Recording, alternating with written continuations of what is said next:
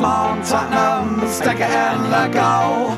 Come on, Tottenham, don't be so bloody slow. You are the first team, the last team my dreams have ever seen.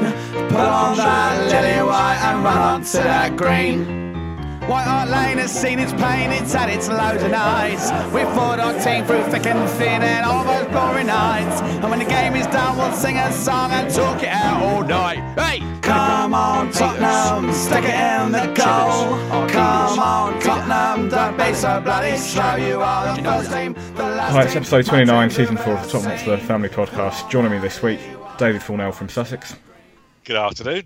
and Chris Cowlin from Chelmsford. Hello there.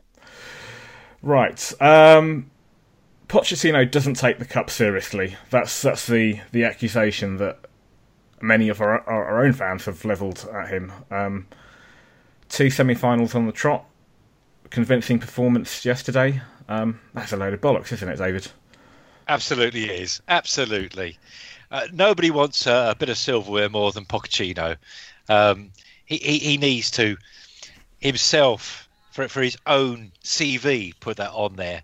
Uh, besides the fans, so it's a it's a complete nonsense. Of course, he wants he wants to win everything he goes in for, but he does have to balance at the end of the day against something else. And we've seen that with the with the League Cup that um, he's he's tried to balance out from other games he's got to.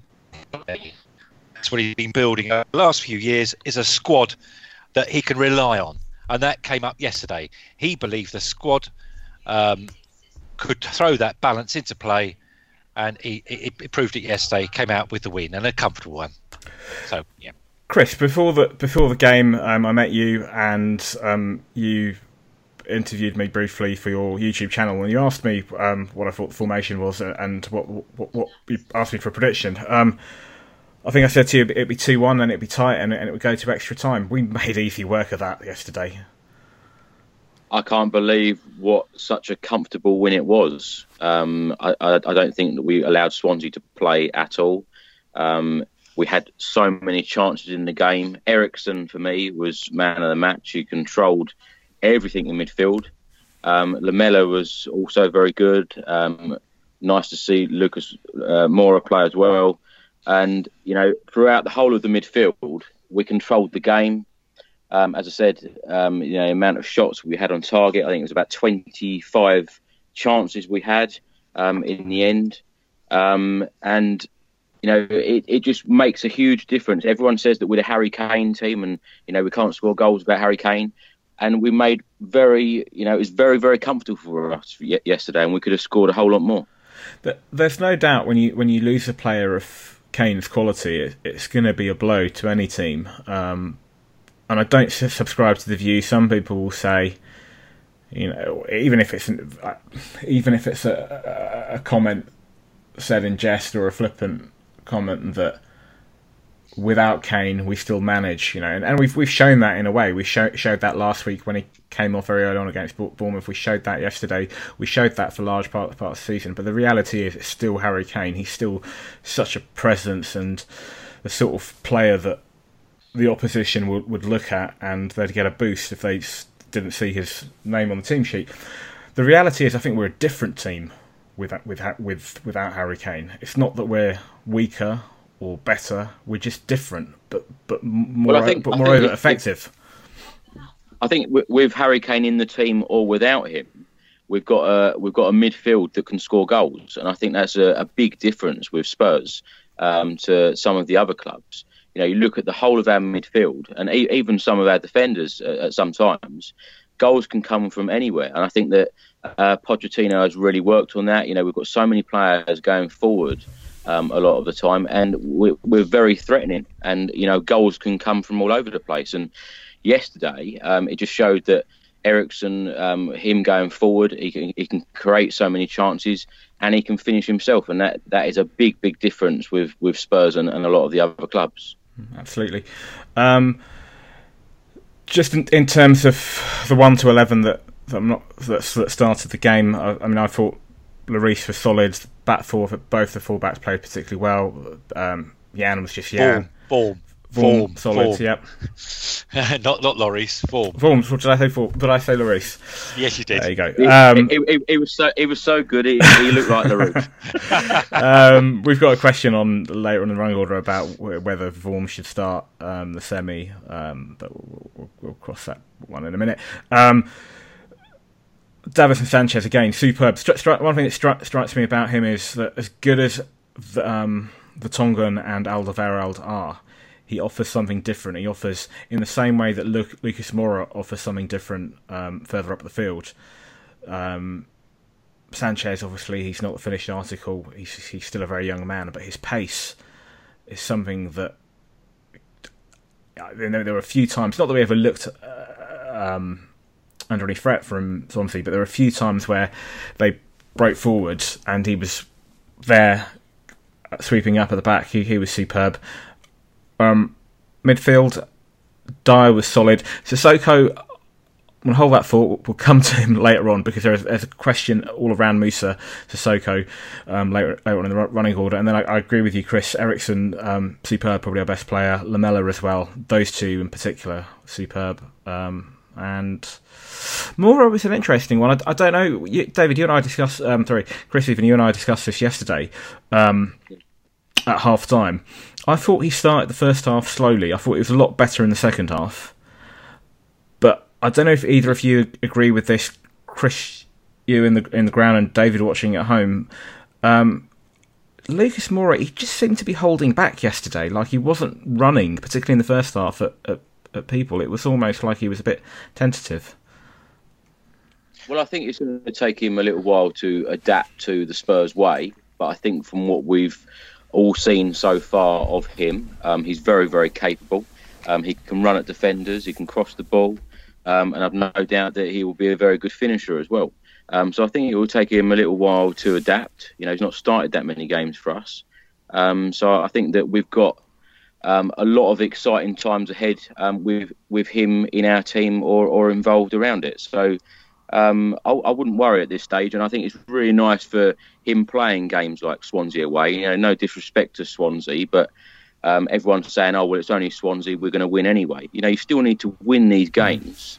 Um, no matter how you win them, you still need to win them and, and go through. And it's nice that we can bring um, so many players in like him, and you know, swap and change, and and still win the game very, very comfortably. Yeah, I, I I'm not sure about Moura at the moment. Um, the, the issue I had with yesterday when I saw him on the uh, team sheet, I was a bit concerned because I guessed that Swansea would sit with uh, certainly a bank of um, five in midfield or, or, or defence five and midfield four, and we're not going to leave space behind them for Moura to run into. And they even cut down the space even wide for him. And I could see it in him that he wasn't quite sure, and then in the end he was just hold the ball, play an easy ball inside. But second half he started to dribble at the heart of them, and he's actually got. Besides his speed, he has got quite a technique of dribbling between people, which is good. Uh, and, and I, whereas I was a bit concerned at the end of the game, I thought, no, he had he had a good game, Moura. Um, he certainly would concern a lot of coaches co- going forward. But you're right, Chris. He's um, early days, and remember, he's hardly been playing for PSG. He's only had one or two games for them uh, of recent times, so it's it's easing him in now, uh, and I think he's got quite. I think he's got quite a good future. You've always got to have players with pace. If you want to frighten teams, if you want to have an alternative, have pace regardless almost of skill at times, if you've got pace, you've got a problem. And Walcott was always that case. At times he would run into a, a, a bl- blind alley, and you wonder why. But the fact he got pace pulled two defenders across to him, and it's going to same thing's going to happen with Moura. He will take two defenders, and what he's got to learn to do is, and I'm sure he will do, get down the wing, pull two defenders, stop the ball, bring it back into the midfield. We then uh, uh, bring in the, the mathematical equation, we've got more players than they have because the defence have moved across to him. So yeah, he had a good game. I I, I, liked what I saw. I think he's also got a footballing brain, and I think um, that George and Kudu didn't really strike me as having much of a footballing brain. Um, he had the pace, but he offered little else. With with Moura, you can see that he's already he's going to make an impact, and um, as he as he acclimatizes to um, English football and Pochettino's way, he'll, he'll only get better.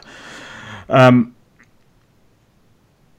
Eriksen, yeah, um, as you mentioned, Chris, um, he was the orchestra. Um, he, he, was he was the um, he orchestrated everything pretty much. Um, went, went, through him, but but also Lamela. It's got to be said, those two, those two in particular. If you look at Eriksen's first goal, I mean, Eriksen will take the plaudits because it was a beautiful strike with his supposedly weak, weaker foot, and he also hit the hit the crossbar as well um, from the same sort of position again with with his left, left foot, but Lamela's run beforehand. In fact, the two of them dovetailing and working together, um, superb. Really good to have Lamela yeah. Lamela back. It, it, it's funny actually because Eriksen actually hit the first goal with uh, with his weaker foot, and, and Lamela did exactly the same yeah. for his. Um, and you know, Lamela um, in the FA Cup, um, three assists, two goals so far for him and it's it's really nice since he's come back from his injuries. He's he's really come on and really you know he deserves a part in that team. Um, you know they're all knocking on the door. They all want to play. They all want to be in that starting eleven. Um, but yesterday, yeah, Lamela and Eriksen um, for me really controlled the game, um, controlled the midfield, and really got Spurs ticking. And most of the chances uh, came from them too, and uh, yeah, really superb. But um, I really would like to mention as well. I know we'll probably talk about Musa Sissoko, but everybody seems to get on Musa Sissoko's back. Um, you know, people seem to to laugh a lot of the time when he's got the ball um, because I don't know what he's going to do, but. No doubt at all that uh, it was his best game in a Spurs shirt yesterday. He worked uh, very, very hard. Um, he was involved in a lot of the action. Um, you know, really, really pleased for him yesterday.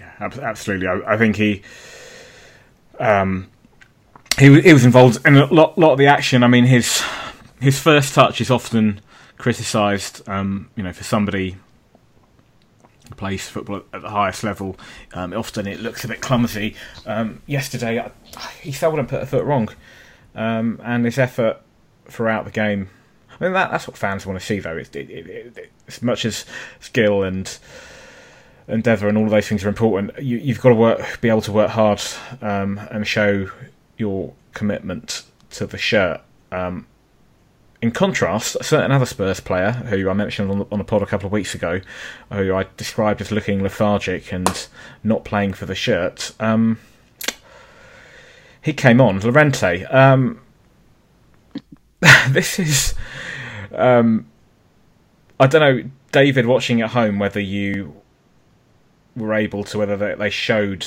the subs warming warming up, or whether whether you saw. Um, I probably didn't because it was a wrong wrong side of the. Yeah, I didn't see him warming up. No. Right. Okay. So, Chris, but before the before the match, when I met you, um, you yep. were um, well. I, I followed. I got to to um, Liberty fairly early in the morning. Um, as soon as I got there, I saw, I saw, the team coach and I ran towards the team team coach and I started um, just taking a look and, and, filming. And then across ahead of me, you were standing there, right in the corner, front of the front, right next to the barrier, um, recording them going through. Um, what did we notice about Llorente that was very different to all the other players? Um, well, all of the players, uh, well, they arrived on the coach. Um, they all got off. Um, Llorente uh, was one of the, well, I think he was the only Spurs player um, who actually signed autographs for uh, for the fans. Um, they were the Swansea fans. He, he, seemed very, very friendly towards the uh, the Swansea fans. Um, that was it, really. seemed to sort of have a laugh and a joke and a bit of a, a smile with the uh, that with the, the Swansea fans, who of course he knew from previous or previous spell there. Uh, that's about it. I, I think.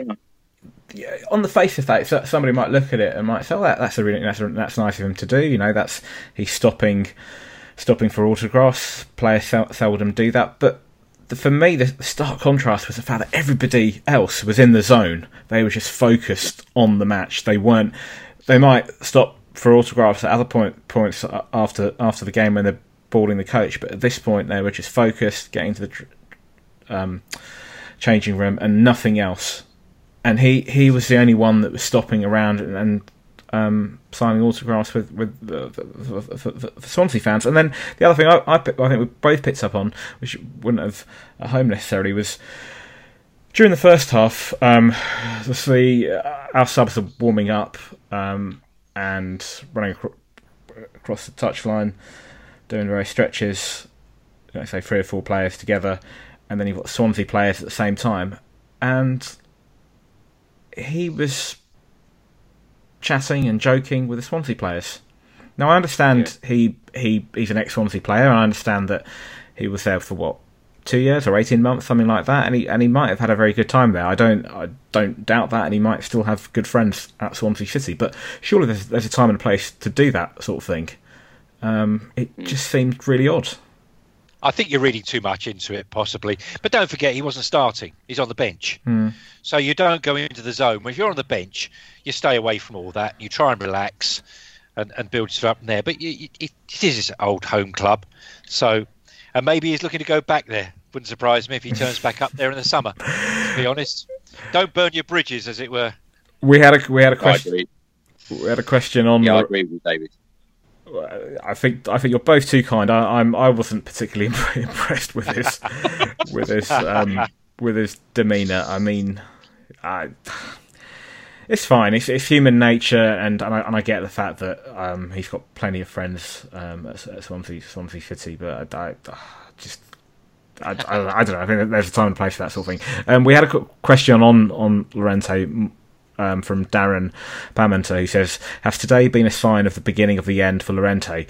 Since his hat trick, he's not started a game and has been left out of squads completely. Does this show more a lack of trust from Pochettino or just how deep our squad is now? Chris, if I come to you first. Uh, I think it possibly is the end of, for Llorente, yeah. Um, I think if, if he can't get in the starting 11 when Harry Kane's out of the team, um, I think it's exactly the same situation as what we had with uh, Vincent Janssen.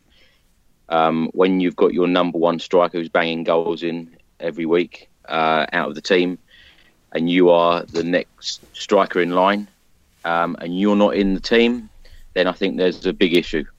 Um, yes, Son has been uh, very consistent this season for us, uh, particularly over the last couple of months, but um, Llorente should be making that position his. Um, definitely why Harry Kane's out of the team, and I think when he's not in the team, then um, it, it, shows that he probably won't be at Spurs for very long. Yeah, I, I, I would agree. Um, I don't think this marked a, a, a, sort of line in the sand. Um, I think that was some while ago mm. uh, that uh, Llorente's time was up. Um, I think Pochettino could see that he's beyond this season, there is no future. And I think he saw that quite quickly. If he had started banging in, if we're getting the crosses in, he was coming in and nodding the goals in, then I think he would have got at least another season out of him. But there's nothing. There's no real heavy work rate from him. He waits for the ball. Um, just not happening for him. Um, and I think what particularly has done him in is last week at Bournemouth, Harry Kane goes off. What do we do? we, we you talk, yeah, bring Llorente. No, we started to play without a forward, without a striker, without a focal mm. point. And all these midfielders, which worked brilliantly last week, and it's actually what Chelsea have been doing themselves um, without Morata. They've been putting supposedly uh, Hazard as centre forward, but in truth, they're all just taking turns to break through. And they're, they're confusing the backline as to whom they pick up. And that's what happened last week. And clearly, Pochettino thought, you know what, that's working well for us. It's taken a few years to, to trust the players, trust the squad I've got. These guys like Lamela and, and Alli and all that are all more than capable of just swapping over with if Son's up front and just switching and, and coming from deep, which which makes it very difficult for defenders. Uh, and that's something Llorente can't be part of. There's no way he's going to come back in the midfield and help out to do that. He just labours and, and wanders up front. So I'm afraid, you know, if you want to put a line in the sand, maybe it was last week at Bournemouth mm. when we played uh, no real recognised striker and, and, and got a success, and we did yesterday. So I think, yeah, Llorente's um, gone in the summer, and he yeah. may well be back to Liberty. Yeah. And, and, and, going back to also what I said earlier, if if you're talking about Harry Kane being out of the team, and we scored four goals at Bournemouth last week and three at Swansea, seven goals in two games without Harry Kane, unbelievable. That's that's a lot more than Llorente scored for us all season. I think he scored four goals in total. I think, yeah, I, I think, I, I think a hat trick against um, Newport and was it or was it Rochdale? It was a, it was a, the, the, the cold game. Roch, yeah, Rochdale. Rochdale, Rochdale, Rochdale, New, Newport. Okay, so Newport. I oh, I had Newport on my mind. Newport um, in the replay, he had that glaring chance that he missed, um, and I think that was the point at which um, the writing was on the wall um, for for dear old Llorente. I think also well, the fact that we've got Moura in now, Lamela fit there are only so many players that you're going to have once everybody's fit that can make the bench. There are going to be one or two, like we saw yesterday, Winks Wanyama. Okay, they might be slightly injured, that are going to miss out. Um, so. But when you've got players that are, are, working very, very hard in training, and Llorente comes across, you know, just to us fans, he comes across as his body language is all wrong you know, if that happens uh, once or twice in training, Pochettino is not the sort of person to want somebody to have that negative body language, negative attitude. And every single Spurs player who who is in the team works very hard for the team, even though you know, even though we haven't got the ball. Uh, you know, the team work very, very hard and very well when we haven't got the ball. Mm. And you know, you, you always question Llorente uh, when we haven't got the ball. What is he doing? It was a strange decision to sign him at the time, in the sense that it went against the grain. He was um, a lot older than the sort of players that we norm- normally sign. I suppose the flip side of that was he was available. He had Premier League experience. On the face of it, it should have worked if you think about it. You know, he's he's got experience of playing um, in our division. Not necessarily some players don't, like Janssen didn't. Um, he scored 15 goals in 30 games. Um, but then on you know on the other other side of side of the coin is his age, um, the fact that he doesn't have that work rate, so he doesn't. He's not somebody that would fit in our system. The only thing that he might give us behind the scenes is his experience um, within the within the dressing room. Maybe he is a good influence. I don't know, um, but yeah, I, I think his days are numbered. Yeah, I, I, was very excited when, when we signed him. I thought he was going to be a, a really good asset to our team. I thought, you know, every time we crossed the ball, he would be a great header of the ball. You know, he proved he was a, a, goal scorer in the Premier League, and I think that was the big difference as well. You know, we were we were signing a player who we knew that could score goals in a Premier League. Um, you know, not necessarily in a in a great team either. You know, if you can score goals for you know a team that is down the bottom half of the table, then you know you've got a chance. Um, but I just think the um, the attitude and uh, you know, sometimes it just doesn't work for players at clubs, and, and this is clearly one of them. Mm. Okay, question from Connor Manetto. Lucas and Son played well off each other, and the threat they posed seemed to open space for Eriksen, with Lamela providing most of the clean-up work lying deeper. With Kane out, is our, is this our strongest attacking band, or would Dele have to feature? Mm. I can't. I can't think that I'd ever play without Dele. Dele is the guy for me who does something a little bit different. It goes wrong sometimes. He does too many nutmegs, but he he, he worries teams and creates. He really does. So I, I yeah, but the team, Dele is always the first one on the team sheet, or one of the first ones on the team sheet for me. Um, but I understand what he's saying. But it, we've got this situation now where, as I say, without um, Harry Kane playing, we, we can still play with all these midfield players and and thing like Dele Alli comes in late. Um, the old Martin Peters job comes in late, goes in the far post, uh, either side foot into the net or a header. So I like I like Dele. Got to play. I mean, I, yeah, I think more. I think more. Uh, it, it offers something very different, and may, and I think that maybe pick and the pick and choose depending on the game.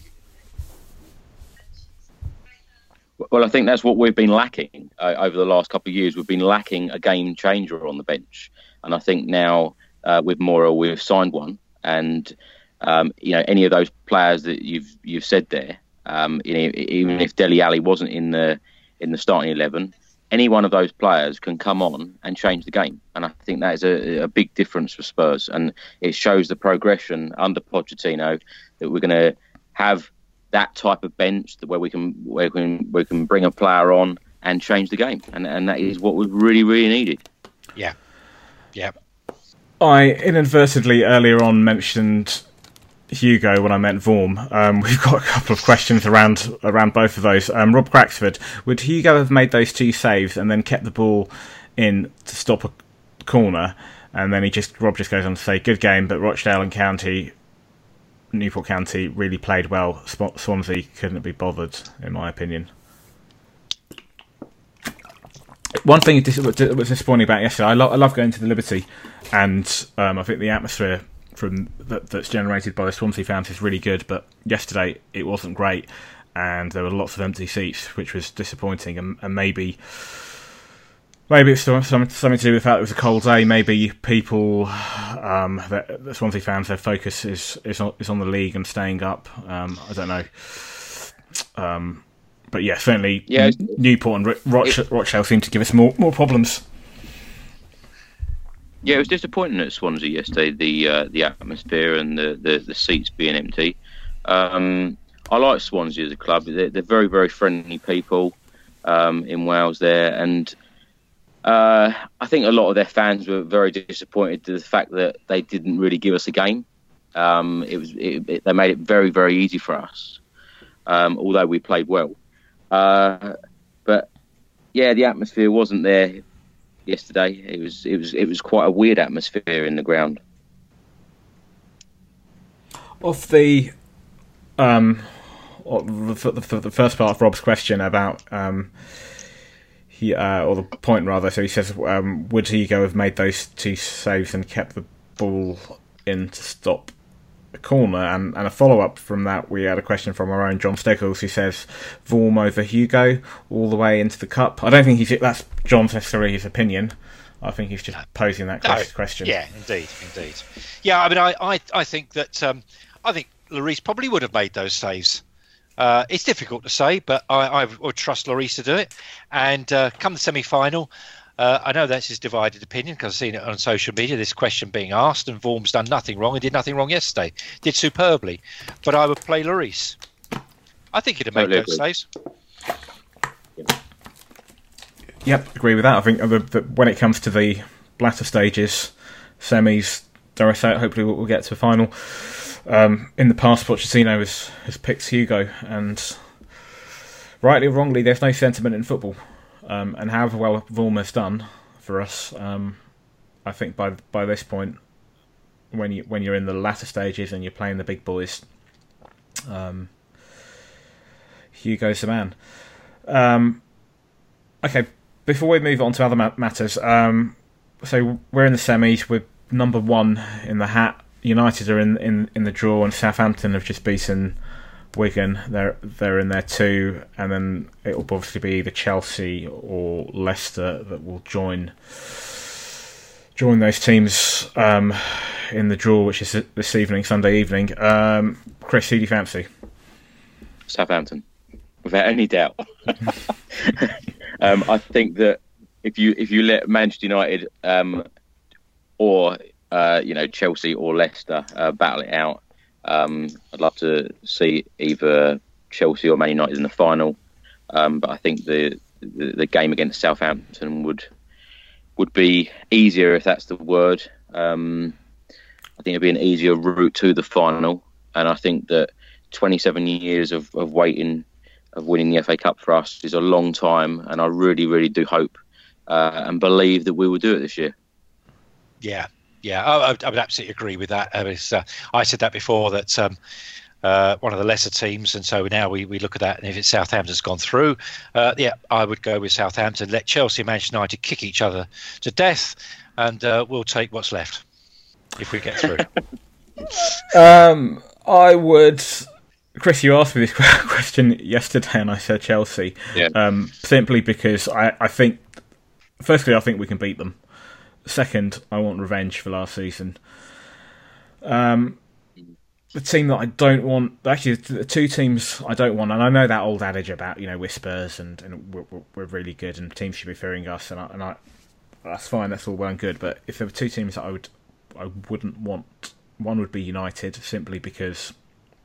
Whilst I think we're better than, than United, I think there will be a difficult proposition either in the semi final or if should we get there and play them in the final. They're just um, Mourinho knows how to set up teams to win matches, to win one-off games. He did it with um, Inter Milan years ago against Barcelona. Um, tactically, he's he's very astute. Um, that would be difficult. Leicester City sound like a, bo- a bogey team, like a banana. Um, yeah. I just wouldn't wouldn't want in the in the semis. Southampton would, would be great. Um, they, that would be the easiest one. Now the interesting thing is, um, if we get to the final, and let's say Leicester City do when we play Leicester in the final, apart from the fact that it'll be a repeat of the 1961 or 62? One of, one of those. I think it is. Oh, 62 is it? Oh, 61. No, I'm not sure myself. Burnley and Leicester, wasn't it? Two, yeah, I think Burnley. I think it was Burnley 62, 61 Leicester. Apart yeah. from that, it'll also mean, should we, this is all big ifs, we'll play them back to back at the end of the season at home. Yeah. Yeah, um, which yeah, would which would be game. a weird, and you, you, can sort of see that could happen. It's, it's, it's crazy with football how often, like in a cup final, we saw this with City and um, uh, Woolwich uh, a few weeks back, where they played each other in the cup, cup final, and they happened to be, have a, a, a, league fixture, which which was I think scheduled originally for that that weekend, and then was moved to the Thursday. That's happened happened a few times before. Yeah, yeah. Um, but yeah, we shall see. Um, right, no matches next week. The next game will be two weeks today, Easter Sunday, Chelsea away. We're obviously fourth in the table now, having Liverpool having won yesterday, still five points clear of Chelsea. Um, very briefly, predictions. How do you see it going, Chris? Uh, do you know? I hate Chelsea away. I really do. We haven't won there for so long. Uh, we haven't won there since the nineties. Um, it's always such a difficult game. Um, obviously, hoping that we'd win. Um, I'm going to go for a one-one draw, but um, obviously, hoping that we will win, um, but it, it's just it's such it's just such a difficult game all the time, mm. and they make it so difficult for us. But you know, on our day, we can beat anybody. Um, you know, we are unbeaten domestically in 2018. Um, you know, we played 16 games, 11 wins, five draws. Um, you know, so we are in very very good form. Um, so I just hope on the day that we we nick the result, uh, we nick the three points, and um, stay in contention for the top four. It, of course, Liverpool were winning uh, so convincingly yesterday. Can, can, anyone tell me? I, I, still haven't worked this out. Why did Chelsea um, pick us out as not just rivals, but someone to really muller when they can? I, I, I, I don't, I don't really, I don't really get it. I, I, I had an argument with a, a Chelsea supporter a few years ago, and I said, well, when I was a kid, Chelsea's big derby was against Fulham. And of course, Fulham yeah. have, have, deteriorated uh, uh, over the years. You know, it's back in the 60s, Johnny Haynes. And, and they were a good club. Um, so that was a big. But suddenly, we seem to be hated by everyone.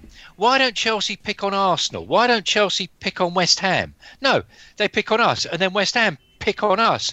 And it makes it very difficult. I'm going off on a tangent here, but it makes it very difficult for us to win a title when all the London clubs pick on us as the one game they decide to turn up. Two years ago, Chelsea had a dreadful season, decided down tools, decided to stick it up Mourinho's backside, and then said, you know what, this is Spurs. We're going to give our fans something to smile about. We're going to have the Battle of the Bridge. And they're going to do it again. They are going to come for us again. They're having an indifferent season and they're going to decide to turn up. And I just don't understand why. Uh, with Arsenal, you know why. That, that, that That's a great uh, derby between us. It has history. Um, we are local, but why Chelsea pick on us? I, don't, I just don't know. But I agree with you, Chris. I, I, I'll be happy. I would grab a one-one at this stage. I think it's going to be a difficult game over there. They are going to come at us. They are going to make it another battle. TV is going to just give us all the replays from the Battle of Bridge, the poke of the eye, and all mm. sorts are going to come out just to just to ramp it up. Horrible, horrible, horrible, horrible club. The last time we beat them, um, Margaret Thatcher was Prime Minister. Nelson Mandela had just been released from prison. Um, that's that's how long ago it was. February. February. And, Ru- Rudolph Valentino, I suppose, was play- making his second film. February February 1990, Gary Lineker one 0 at Stamford Bridge. Um, and if you can find um, that that clip of that does exist on YouTube, um, and it's very grainy and not the best quality, um, but uh, I mean Stamford Bridge was completely different back then. Cars parked behind the the the, the, the goal, and uh, yeah, it was a. The West Stand was actually the burger van. I know. Yeah, it was a cesspit of a stadium, and oh, in 2017, um, 2018, it's still a cesspit of a stadium. It looks, it might look fantastic, but it, but it, but, but the the people that um, sit in those seats um, make it a horrible place to go to. Um, I, I've I've only been there. I'm sure Chris, you've, you've been there a few, few times more than I have. I, yeah. The first time I went there was last season. Actually, I've been there twice. Um, I went there for a corporate event years years ago, nothing to do with football. Um, and then I went last season to see us um, away from home, and didn't really enjoy going there. To be, I, I, I liked. I liked the um, walk up to the stadium with all, with all the Spurs fans, and there was a um, a police escort. Um, that was fun, um, and the first half was good until they equalised and yeah, and then obviously then they, they got a winner in the second half, so it, it wasn't it wasn't a great day, but um, my head says it will be a draw, which wouldn't be a bad result. Would, would maintain that five point advantage. My exactly. heart my heart says two one. Um, right. Um, a few things to mention. Um, new stadium, Chris. Um, you were there late on Friday night. Um, what's been happening with the stadium? Any updates? Any any additional glass panels installed? Oh, lots. Yes, lots of panels. Uh, panels galore this week. Um, the, the the west stand entrance uh, is coming along really really nicely. Um, lots of the uh, glass panels are being installed. Um, I was there um, around 10 p.m. Um, on Friday night and they were still working. They were still putting in panels at 10, half 10 at night. Um, they're still working 24 hours a day. The progress is just unbelievable. Um, yes, there's so much to do. I know a lot of people are very negative, saying, you know, there's so much to do. Will we get in there in time? On time? Does it matter whether we play our first Premier League game in August? It doesn't. Know, the, the club have, the, the, club have already agreed. Um, you know, we might have to play our first four or five games away, you know, away from home. And after the international break, we would then play our first game, uh, a, league, game in September. Um, but the the stadium is just looking unbelievably great. Um, I was so fortunate and lucky enough to go into the stadium uh, last Wednesday. An incredible experience. Um, I couldn't stop smiling, and I walked throughout the whole of the West Stand, right from the, the bottom tier right to the very top um, row, and it is amazing. It really is. Um, I went into what will be the, the changing rooms at the new stadium, and um, it was access all areas really, um, and it was just incredible. It really was. I can't wait to get in there for the for the first game. Did you get to get get to get get to walk um, or stand um, in the white wall? No, I didn't. Um, lots of work is going on. Um, you've got to be very careful. You know, we, we, were all kitted up. There were there was only a few of us going around, but we are all kitted up in the, the hard hat and the high vis, etc. And it was easy just to go through the West Stand and have a look around. Um, but when I say no, um, I was I was on that corner, so mm. If I did want to walk there, I could have done. Um, but from from the position I was standing, it, it felt great anyway. And, and for, for those people who are going to be choosing their seats um, from tomorrow, wherever I stood in that stand, no matter what tier it was, no matter what row it was, the view was brilliant. Um, very, very different to Wembley. Um, it seems that you're very, very close to the pitch, even at the very last row. Um, so I'm very excited to, to be in there. I was going to ask you, about, ask ask you about that about how close. I mean, we've heard a lot about the new stadium compared to other stadiums of that ilk, new, new stadiums that are supposed to be a lot lot closer or the closest. Um, I know the dimensions are different. I know White Hart, the old you know White Hart Lane as we as we knew it was sort of very sort of square stadium, uh, not this sort of like huge coliseum. Um, but ha- how, in terms of closeness, how do how how do you think it compares to White Hart Lane? Oh well, the um, what the closeness to the pitch? Yeah, yeah.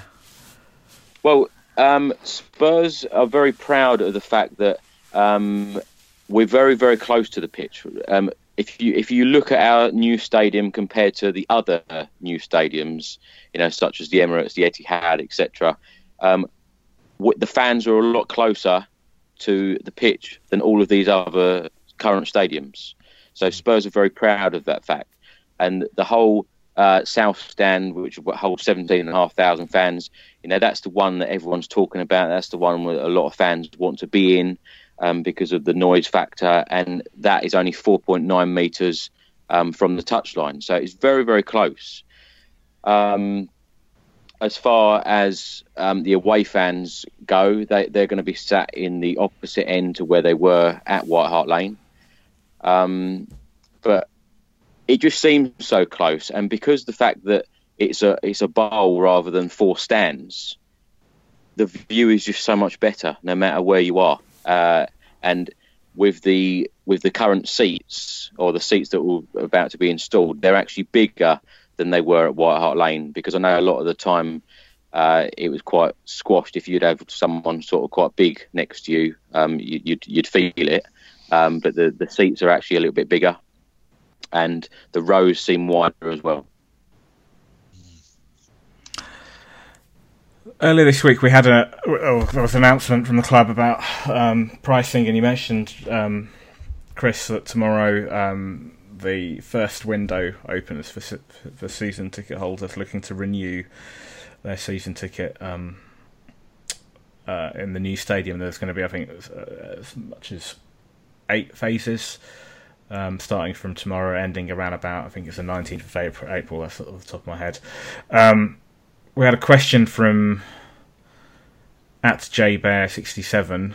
Um, he's addressed it to me, but we, we, um, Jav, what's your position on new on the new ticket prices? How far going is the pricing from what you expected? Um, I'm going to throw that question at you, Chris. So, what's your views aside from the um, again? If any, if anybody's watched your um, video that you uploaded earlier this week, I think it was Monday or Tuesday, um, following the announcement um, about the season ticket prices, you were very excited, um, as I think a lot of us are. Um, let me just say, let me just say, I was I was very excited about Spurs announcing uh, the, the fact that we could all buy tickets at the stadium the one thing I wasn't excited about was the prices. Now there has been so you know thousands and thousands of tweets this week. Um, unhappy fans. Of, you know, you hear some of the stories of fans if, if they were going to get their equivalent seat in the new stadium uh, as it was at White Hart Lane, they'd be paying something like five or six hundred pounds more. Now that's ridiculous. Um, I don't agree with that whatsoever. Um, I'm not surprised by the the prices going up by that amount. Um, the supporters trust are doing all all they can um, to try and uh, get the prices back to you know some sort of normality um, and not overpriced. And I don't know whether you saw uh, you know there's an awful lot of people wearing T-shirts yesterday that were handed out in some uh, bars and pubs uh, throughout Swansea uh, for the Spurs fans, which said "Don't price me out," mm-hmm. which I, I think from now until the end of the season, I think that, that fans will let the club know in, in various ways of you know not pricing me out. And the supporters trust rightly said if if it priced one fan out, then it would be um, you know it'd be negative. And you know it's such a shame that if if people had to give their season ticket up because they couldn't afford it, that is a big big shame and something that um, you know nobody no fan could agree with that. do, uh, I mean, do either of you think this was well, an, uh, inevitable on, on, on the on on the, on the club's part? I mean, could they have done more? I, I don't think it, I, I, I wouldn't say inevitable, but are you surprised? I'm not surprised. Uh, I think the club will try and get away with what they can. Ultimately, I think they see this as oh well they'll scream and shout when they get the new stadium they'll love it we'll sell all the tickets anyway and after a few years it will it will go away and we'll have a new set of supporters maybe who are a little wealthier but you know hey ho and, I, and that sounds pretty um, pretty awful to say that but I'm I'm not surprised what we're doing is what the other clubs are doing you know, the two Manchester clubs. Um, maybe it's they're, they're trying to step up. To, it's a business. They're trying to make money. The only way the fan can ultimately do anything, and, and the trust is is a great thing to have uh, to try and try and work this. But it, it, the only way the fans is is to to march out away. I'm afraid, if they start to have low crowds, then that uh, and people aren't taking up the tickets, then they've got a problem. But all the time they're selling the tickets, and, and they go quickly, the club are doing nothing about it. They're they're, they're paying for the stadium. They're they're, they're lining the, the, the pockets for the hopefully for the future, not their own pockets, but you know for, for future transfer fee, etc., etc. They're trying to get into that top level now, up there with PSG, maybe even Man City and Manchester United, trying to get up to that level of being able to financially compete. Mm. And I'm afraid it, it's it's not it's not right to take it out on the fans. Don't forget, at the end of the day, someone like myself is coming out of Sussex. It costs me more to get to the ground than the ticket does.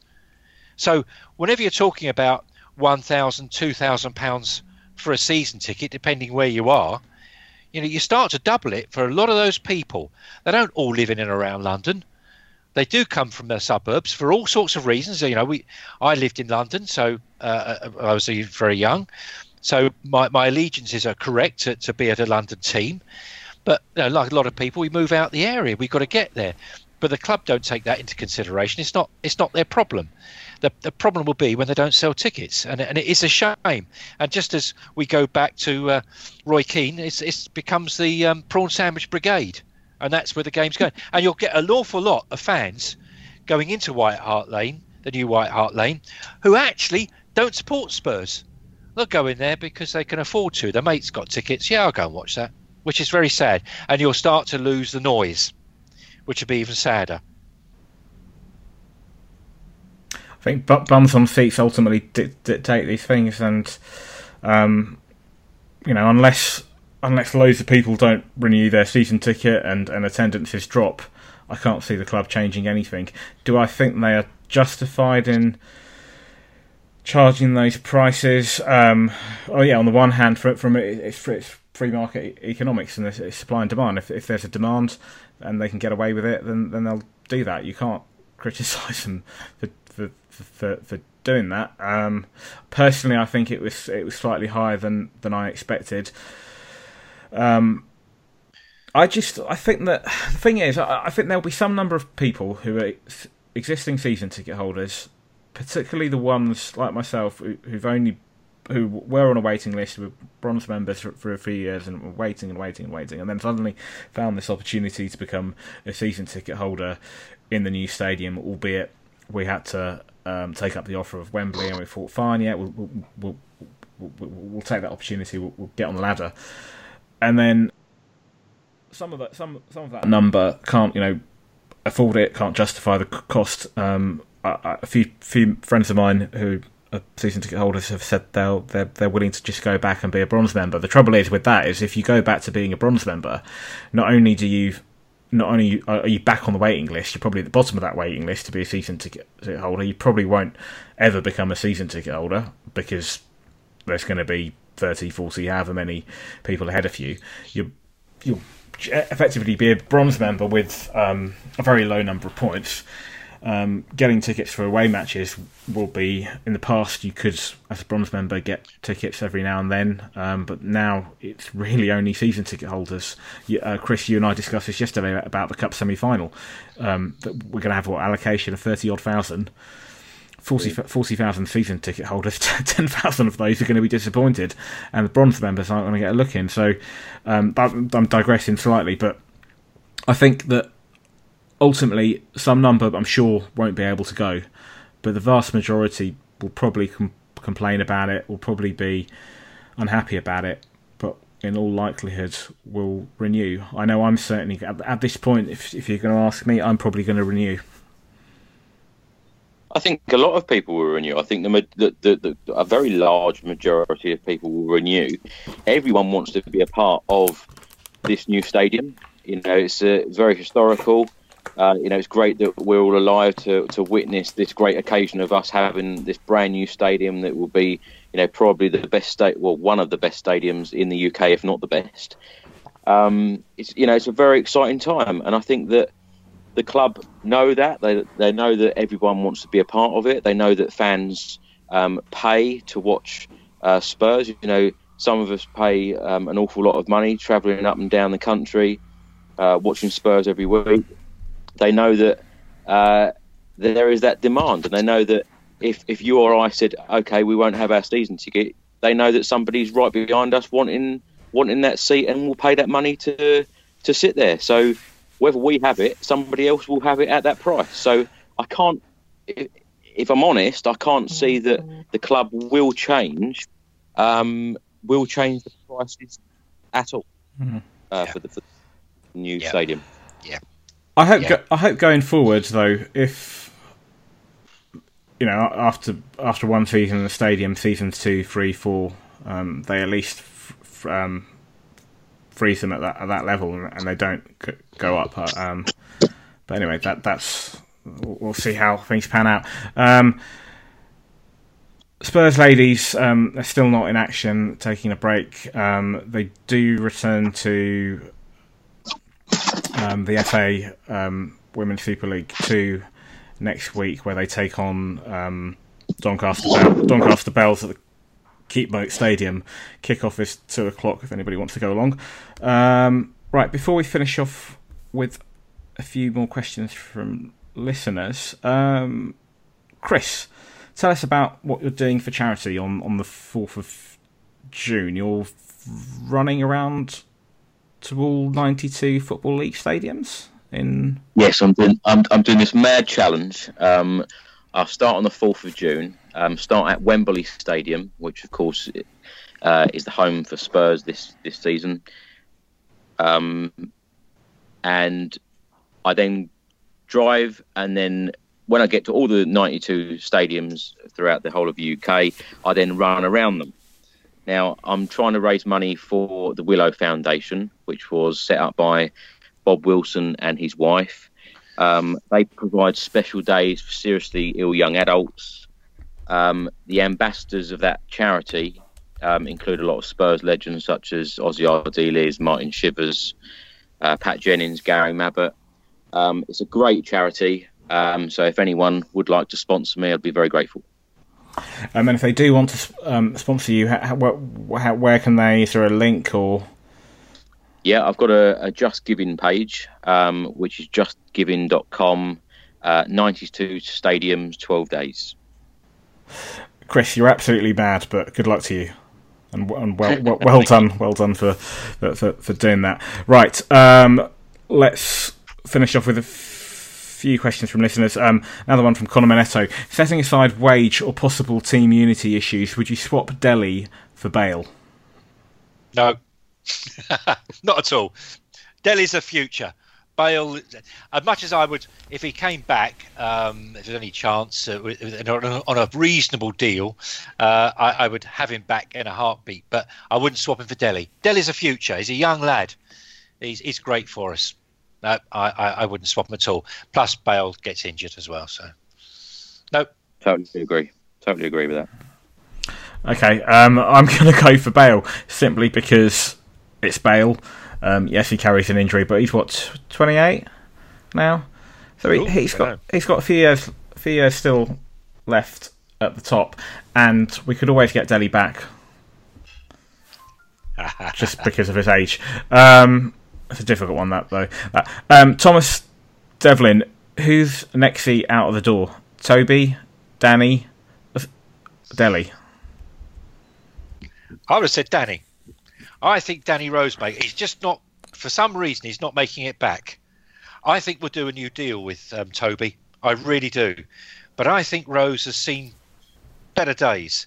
And I'm absolutely certain we're going to go and grab Ryan Sessegnon. I hope we are.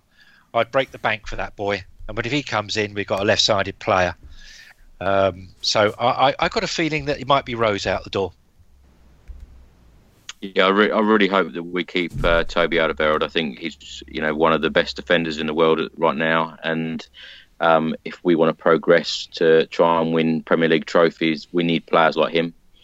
Um, uh, I'd completely agree with you. I think that Danny Rose is possibly on his way out of the door at Spurs. Uh, he hasn't featured that much since he's come back from injury. Um, and whenever he has, he looks a completely different player to what he was.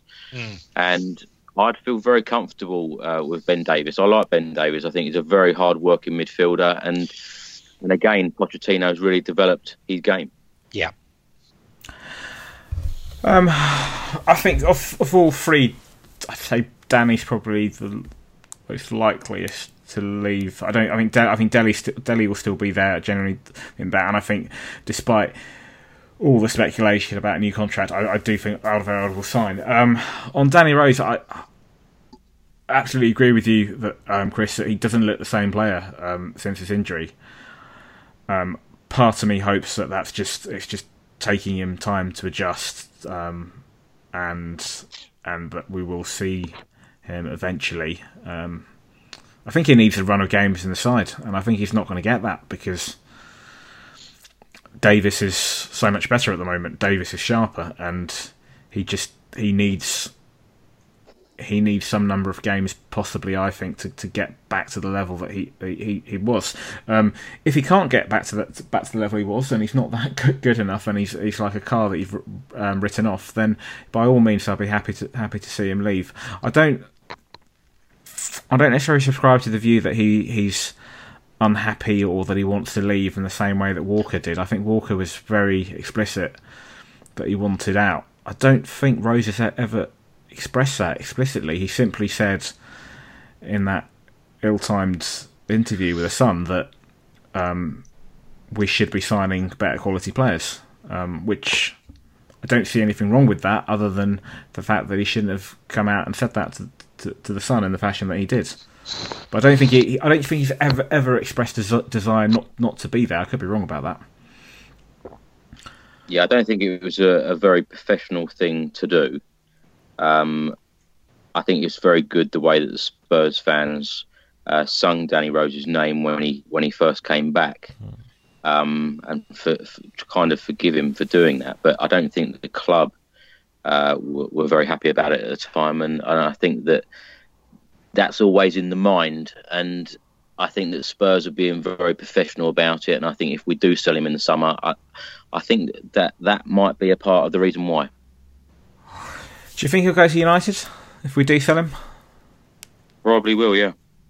Mm. Yeah, I would, I would agree with that. I'm not sure it's going to be this summer. The question was first one out the door, but I'm not sure it'll be this summer, but it may well be.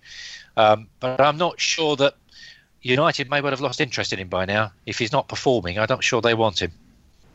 But I, I, I keep saying anyway, why on earth, as a Spurs player right now, it is so exciting. You know, not not just because we're getting the new stadium. You know, we're really developing under Pochettino. Um, yes, we went out to Juventus in the Champions League a week or so ago, but um, in the Champions League campaign, you know, we've really come on, um, really progressed you know, it's a really, really exciting time to be a Spurs player at the moment. So why would anyone want to leave? Yeah, uh, I would absolutely agree with that. What's not to like? What's not to like? Well, somebody like Kyle Walker might argue the lack of trophies, and at City, he's he's on course to win two at least. Yeah, but uh, who, how many spaces have City got left? No, of they course. All, I, they can't all go to City. So yeah. anybody else, you know, if you said Manchester United at this moment, I mean, sure they're a bigger club, they'll pay big wages, and but are they in a better position than us to win trophies? I know, based on last season, of course, that, that would be yes because I'm under Europa. But going forward, all right, say the FA Cup this year, um, if we do draw Manchester United in the semi-final, I'm sure the betting will be very tight. Who, you know, so are they any any more likely to win the FA Cup than we are? So I don't know. Mm. Uh, I, I, for me, I, I, I know from a wages point of view, and of course, then that begs the question as to how mercenary footballers are. Well, it's a short profession, and maybe they do learn to become quite mercenary quite quickly, and the love of the club and that sort of thing doesn't strike them, particularly like it's like it is with us, uh, except for Harry Kane, who really does step out uh, out of, out of line very fast to say how much he plays for the club, and, and money is not an issue. Love him for it. um, okay, final question. Um, so the the much maligned Moussa Sissoko, um, who, who, played quite well yesterday. Um, two, uh, two questions on on Sissoko. Um, firstly, again from our own John Steggles, who says, "I've made some slightly disparaging remarks about his general ability as a footballer in the past, but Moussa played well. He picked up the ball and drove into the space in the midfield with Dier. His best game for us so far. Fair play to him." Is Poch working his coaching magic on him. And another question on Sissoko from Ed Brad. Sissoko, misunderstood genius or footballing fraud? Who wants to go first? Chris could go first. Well, I think I, I, I really think that we we see week in week out um, what what Pochettino does with players um, on the training pitch, and I think that Sissoko will become a better player um, under under him at Spurs, and uh, and I think that yesterday showed that. I think that he works very very closely uh, with each player and develops their game, and we, have seen it um, with the likes of Eric Dier, um, how he's developed him into a great defensive midfielder, and he that that's what makes him such a great manager. And I, and I think that we, we really need to keep hold of Pochettino um, for for that reason. Uh, you know, really developing players and developing the, the whole team as a whole. Yeah, yeah. Sissoko, I, have never been a detractor of Sissoko. I can see his shortfalls, his shortcomings, um, and his first touch is that. It's a, as you said, Javad, it's a dreadful first touch at times, um, he is a physical presence. And I have to say, how many games have we lost because of Sissoko? I can't think of one. His worst game uh, this season was West Ham, and for some reason he looked very nervous, and all he did was play a, a, a five-yard, ten-yard pass sideways to get rid of it. He was awful that game, but I, I, I can't say he cost us. But I will still come back in Pochettino we trust. He was great yesterday. He really was, and I don't see that he's really cost us anything. Um, and ultimately, I don't think we would sell him at this this summer unless a great offer came in. Maybe we would, but there's no point in selling somebody unless you've got someone better to come in. Mm.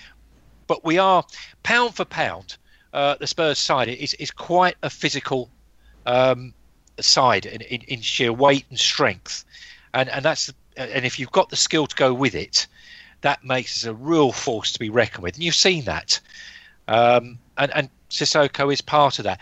With Sissoko, at Newcastle, they played a different game and they defended and they broke fast. And he's, he's one of the fastest apparently. And I, I have not really seen it because with Spurs we pass the ball around a lot. That's the only quiz I have in my head is to was he the sort of player that Spurs actually needed um, regarding his type of game? And I, and I would question that, but who knows going forward? Maybe we'll make uh, even more of him in the future. But but maybe it's it's exactly that. It's the fact that he is slightly different. He isn't necessarily renowned for his passing. Um, he's more somebody who's who provides that transition from defence to attack, and he's quick and physical. Well, I think he must he, he must certainly show the right attitude in training because of how many times we use him. Um, you know, he's been used so much this season um, so Pochettino must see something that we don't. Yeah, absolutely. Um, but, but Poch, that's a really good point because um, Pochettino um, in the past he, he said that of um, Kevin Nkoudou. He said that said that of Janssen last season when Janssen wasn't um, wasn't even on the bench for for, for, for, for, some games. Pochettino actually came out and said, "Look, he needs to do more in training." And I think with Pochettino, he, he sees the players day in day out. We have the benefit of watching them for 90 minutes, either um, either on TV or, or um, at the ground. Um, but we don't see them day in day out.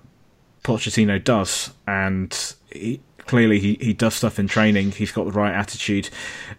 Even professionally, if you, if you take last season, he he signed late in August at, at the end of the window, so um, and that was what on the back of the it was after the Euros, so he's probably his pre-season started much much later as well because of because of because of France's involvement in, in, the Euros, and then he would have gone on holiday a bit later. So he probably wasn't that fit. He had to to learn how to play under a Pochettino team, which can be quite demanding. he didn't really have a good season last season. Um, this season, he's played so much better. I know he still gets criticism week in week out from a lot of our fans, but he's played so much better, and he tries. Um, and even in the summer, I think it was it might have been round about the time we played Juventus in a friendly at Wembley. I can't remember if it was before or after that game, but about that timeline, he was linked with a move away to Turkey. I think it was either Besiktas or Fenerbahce.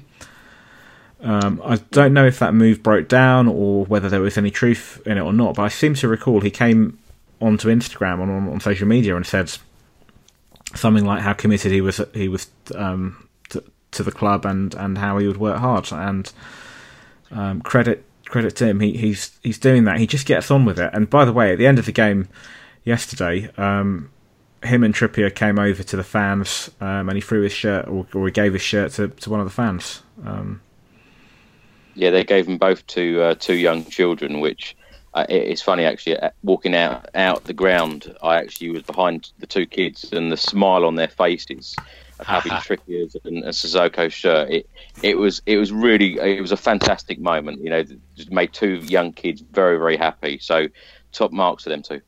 Yeah.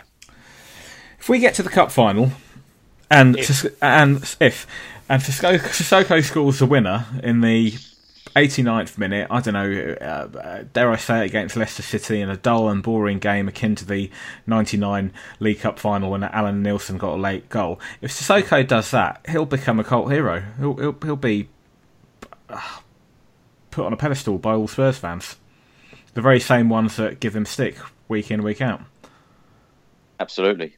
I, I, and I think, I think that's the difference with, um, as we discussed earlier, about Llorente, with his attitude if Sissoko's showing the right attitude and he's showing that he really wants to work and he really wants to uh, win games and challenges and you know really chasing him for the ball, which he did, and he did that a lot yesterday, and that is the difference. You know, when when us Spurs fans are standing there on the sidelines, you know, willing the team to win, you want to see every single player give one hundred percent, and you can't knock him for that. He, he does he does try.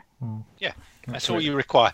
And we, we haven't we as I say, uh, can you pick out a game where you'd say he's cost us? I don't think no. he has, and he started more games I think than anybody else this season. Strangely enough, he's um he's, he's a never pre- he's never present. He certainly is. I mean, it, even if you look back to the obvious, and I'm sure that there are worse examples than this, but the one, for example, that stands out was that glaring miss against Burnley earlier in the season. Right, we can talk about that. But the reality is, we won that game. Was it three or four nil? I can't remember. But I can't remember. Kane got a hat trick. Um, so it, it's academic. Um, even even when he's played poorly and, and his first touch or his passing has been a little bit suspect, that's never cost us a game of football. Um, again, detractors might argue that when he plays, we're playing with ten men, but I think that's particularly harsh. I don't think that's I think the only thing is where, where I said earlier about um, goals come from you know all throughout the team. I think the only uh, weakness with Sissoko at the moment is um, his lack of shooting. Yeah. Um, and, and, and a little bit of la- I feel like he's got a bit of uh, lack of confidence in front of goal. Um, where there's so many opportunities in, in recent games where he, he could have had a shot and uh, you know, could have had a try, and, and he hasn't, and he's, he's he decided to you know do a, a, side pass from you know a sort of meter to, to pass it on to Eriksen, Lamela, and Co. Um, for them to shoot rather than him. Um, yeah. So I, I think he, he, perhaps really needs to work on that part of his game. I think some some players take a little bit longer to to fit in um, at, a, at, a club. Um, if you take our recent history, if you take somebody like Soldado, um, he was at Spurs for two seasons, one under AVB slash Sherwood, and then one under Pochettino. Um, there came a point in time where probably Pochettino realised, do you know what? And I think it was probably halfway into Pochettino's first first season, not just with the development of Kane, but also when Soldado did start. I seem to recall Burnley at home in a cup tie. There was a glaring miss, and then famously, I think it was Fiorentina. Yeah, Fiorentina away. Um, they might be the turning points that Pochettino decided. Right, that that's probably enough. Um, I think he's he's made those similar ju- judgments probably. Well, almost certainly with um, Clinton N'Jie, and and probably with with Nkoudou. Um, and the flip flip side of it, certain other players, if you like, take Eric Lamela. Um, it took him a while to, to settle in English football, um, but you start to see that that development. You start to see that progression, and there are others probably like Llorente, who's probably reached that point already where um, he won't figure in Pochettino's plans ne- next season. Sissoko, I'm not saying he's going to be as good as Lamela or, or, or, or get to that to those um, heights, but he has he had his first season, which was difficult because he's joined late and didn't have a pre-season and all those things, and, and that's all been acknowledged by Pochettino. This season, whatever anybody says about him, he's he, he's played far better this season than last, um, and players need to be given a chance. And sometimes football's it's like anything in life; it, confidence it comes into it, and I think it just requires him to have one or two good games, and his confidence will, will, will grow, and then and then we'll see the full potential of of um, Sissoko. Yes, it might still fall, or almost certainly will still fall short of um, some of the players, illustrious players that we've got playing alongside him, the likes of Eriksen and Dele and, and Lamela and Kane. But um, there's still probably scope for him to get better and still play a part in for, for the remainder of this season, and who knows, maybe next season. Right. Um, the next podcast will be recorded international break next week. So the next podcast will be recorded Easter Monday, um, the day after we play Chelsea. Um, mm-hmm. until then, thank you, David. Well, thank you. Thank you, Chris. Thank you very much. Um, and until Easter Monday, the future's bright, the future's lily white. Good night. Come on, Tottenham, stick it in the goal. Come on, Tottenham, don't be so bloody slow. You are the first team, the last team my dreams have ever seen. Put on that lily white and run onto that green. White Hart Lane has seen its pain, it's had its lows and highs. We fought our team through thick and thin and all those glory nights. And when the game is done, we'll sing a song and talk it out all night. Hey! Come on, Tottenham, stick it in the goal. Come on, Tottenham, don't be so bloody slow. You are the first team, the last team my dreams have ever seen. Pull on that lily white and run on to that green. Oh, we've seen them come, we've seen them go, the names up on our shirt. Have failed as men are hailed and faces in the dirt. Now gather round and sing it out and we'll talk out the hurt.